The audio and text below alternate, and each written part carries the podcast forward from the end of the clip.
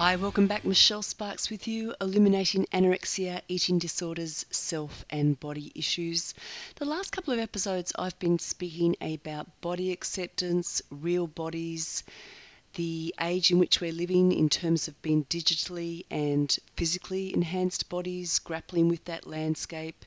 How do we find the healthy boundaries for us as we negotiate that landscape? The importance of being able to speak through, talk through, think through these issues, reflect upon them, to find a space that feels right for us.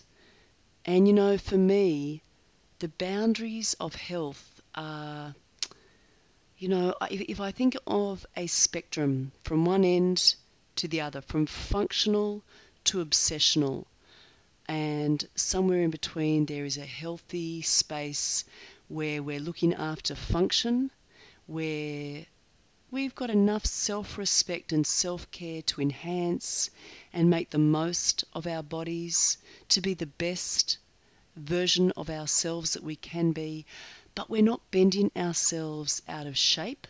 We're not sticking our finger up at the society and being rebellious. We're just finding our own authentic way through the landscape to a place where we are, you know, we are living in a space that is uh, self accepting, body nurturing, life enhancing, life affirming. And I want to say at this point also, I do not think anorexia or eating disorders, and particularly anorexia, I do not think that begins from a place of, I do not think, I do not see that as a body image issue. I think um, when you're grappling with disordered eating, um, you know, this is my own experience only, it's all I can speak out of.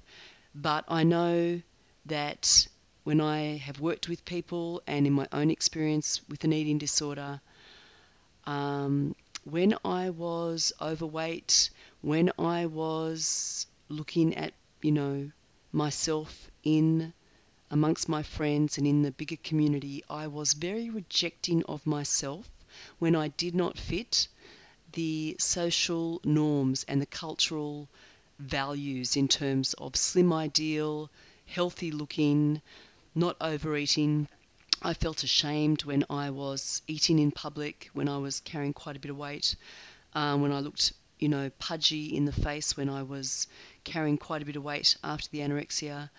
Um, I felt like my body broadcast to the world how I felt inside, which was like a failure. And um, yeah, I just had terrible feelings as I went through EDNOS and binge eating. I had a lot of shame and a lot of um, judgmental, self critical, self hateful thinking going on.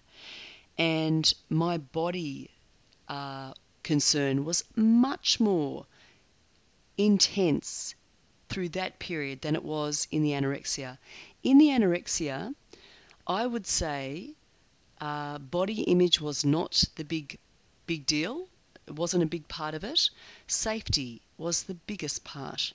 And that was about self acceptance for me. And I hear that in a lot of the people that I encounter that they're not trying to get the perfect body, they're trying to be the perfect person.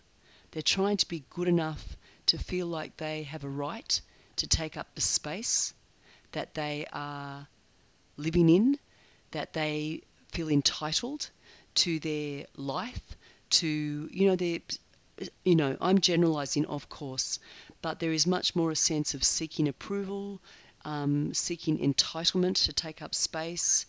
And it's not about having a perfect body, it's about being a perfect person. Now, I know that those same themes run through bulimia and um, binge eating disorder and EDNOS and different um, forms of an eating disorder, but I just want to say regardless of where you are struggling or the person you care about is struggling on the eating disorder spectrum, body image may be part of the issue, but it's never the full deal. you know, because the body is the home in which we live, and how we treat our bodies is very much a reflection about how we feel about ourselves. But there is no doubt in my mind that the culture in which we sit, that is so obsessed with appearance, um, the you know, social media, general media, we have such a visual landscape and so many of those images are airbrushed, are photoshopped, are um, you know they are they do have the advantage of you know amazing clothes and amazing lighting and amazing sets and of course everyone looks happy and you see people in social media or whatever on the best day of their life doing the most fun activity possible so it really presents an unreal and um, very you know small window on the reality of a full person's full experience of life. So, what I want to just say, some of the real keys for me is that value, self worth, is your birthright. It's not based on your appearance, your body shape or size, your personality, your ability or disability, your performance. You are actually created with worth and value. That's the first thing. Value is your birthright, though it may not be your experience, and I understand that.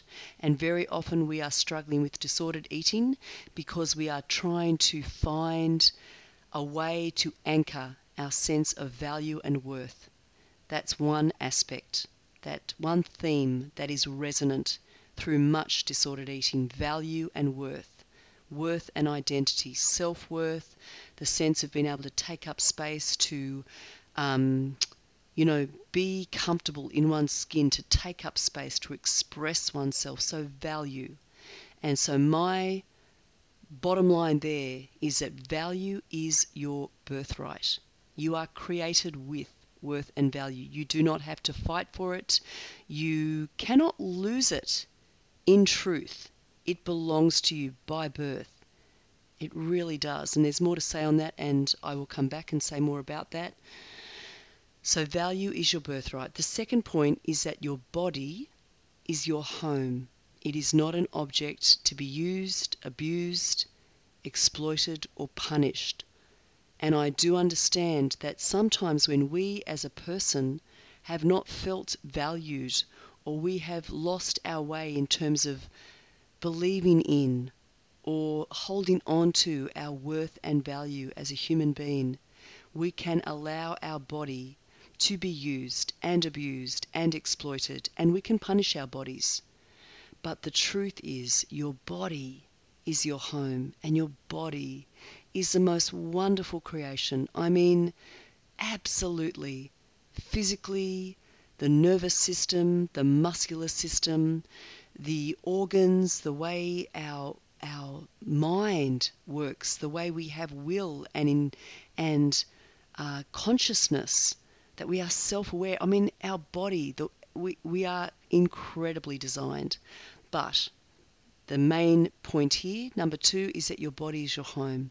It is not an object. It is not an object to be used, abused, exploited, or punished. And I do believe that the ability to love and nurture our body, to look after our body with respect and care and nurture, really comes out of a platform of self acceptance.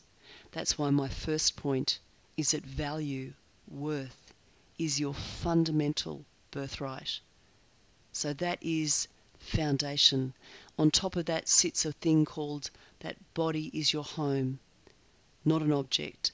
And the third thing, the third theme that I find very important in recovering from an eating disorder is that in a world of uncertainty and in a world of flux where values and external, um, what's valued externally, whether it's beauty or weight or um, whatever, in a world of uncertainty, relationship uncertainty, job uncertainty, um, age, youthfulness, appearance, in a world of uncertainty, you can experience an inner security. You can have the roots of your being and the foundations of your life going deep down into a, a place of unconditional love and acceptance that brings a security deep inside your soul and that buffers you and helps you to be resilient against the storms and the challenges of an uncertain world and uncertain relationships and you know that whole landscape of life so value value is your birthright your body is your home and in a world of uncertainty you can experience a security deep within that I believe can counteract and heal the dis-ease the lack of peace deep in our soul that leads us to disordered eating behaviors. So, I'm coming back in this particular podcast just to say I've been talking a lot about the body in the last two podcasts, but in actual fact, I really do believe that the complete uh, foundation for body acceptance is self acceptance. I, I, believe the way we treat our body reflects very much how we feel about ourselves. So I personally think the body stuff is very important, but I think it's secondary. That's my thought.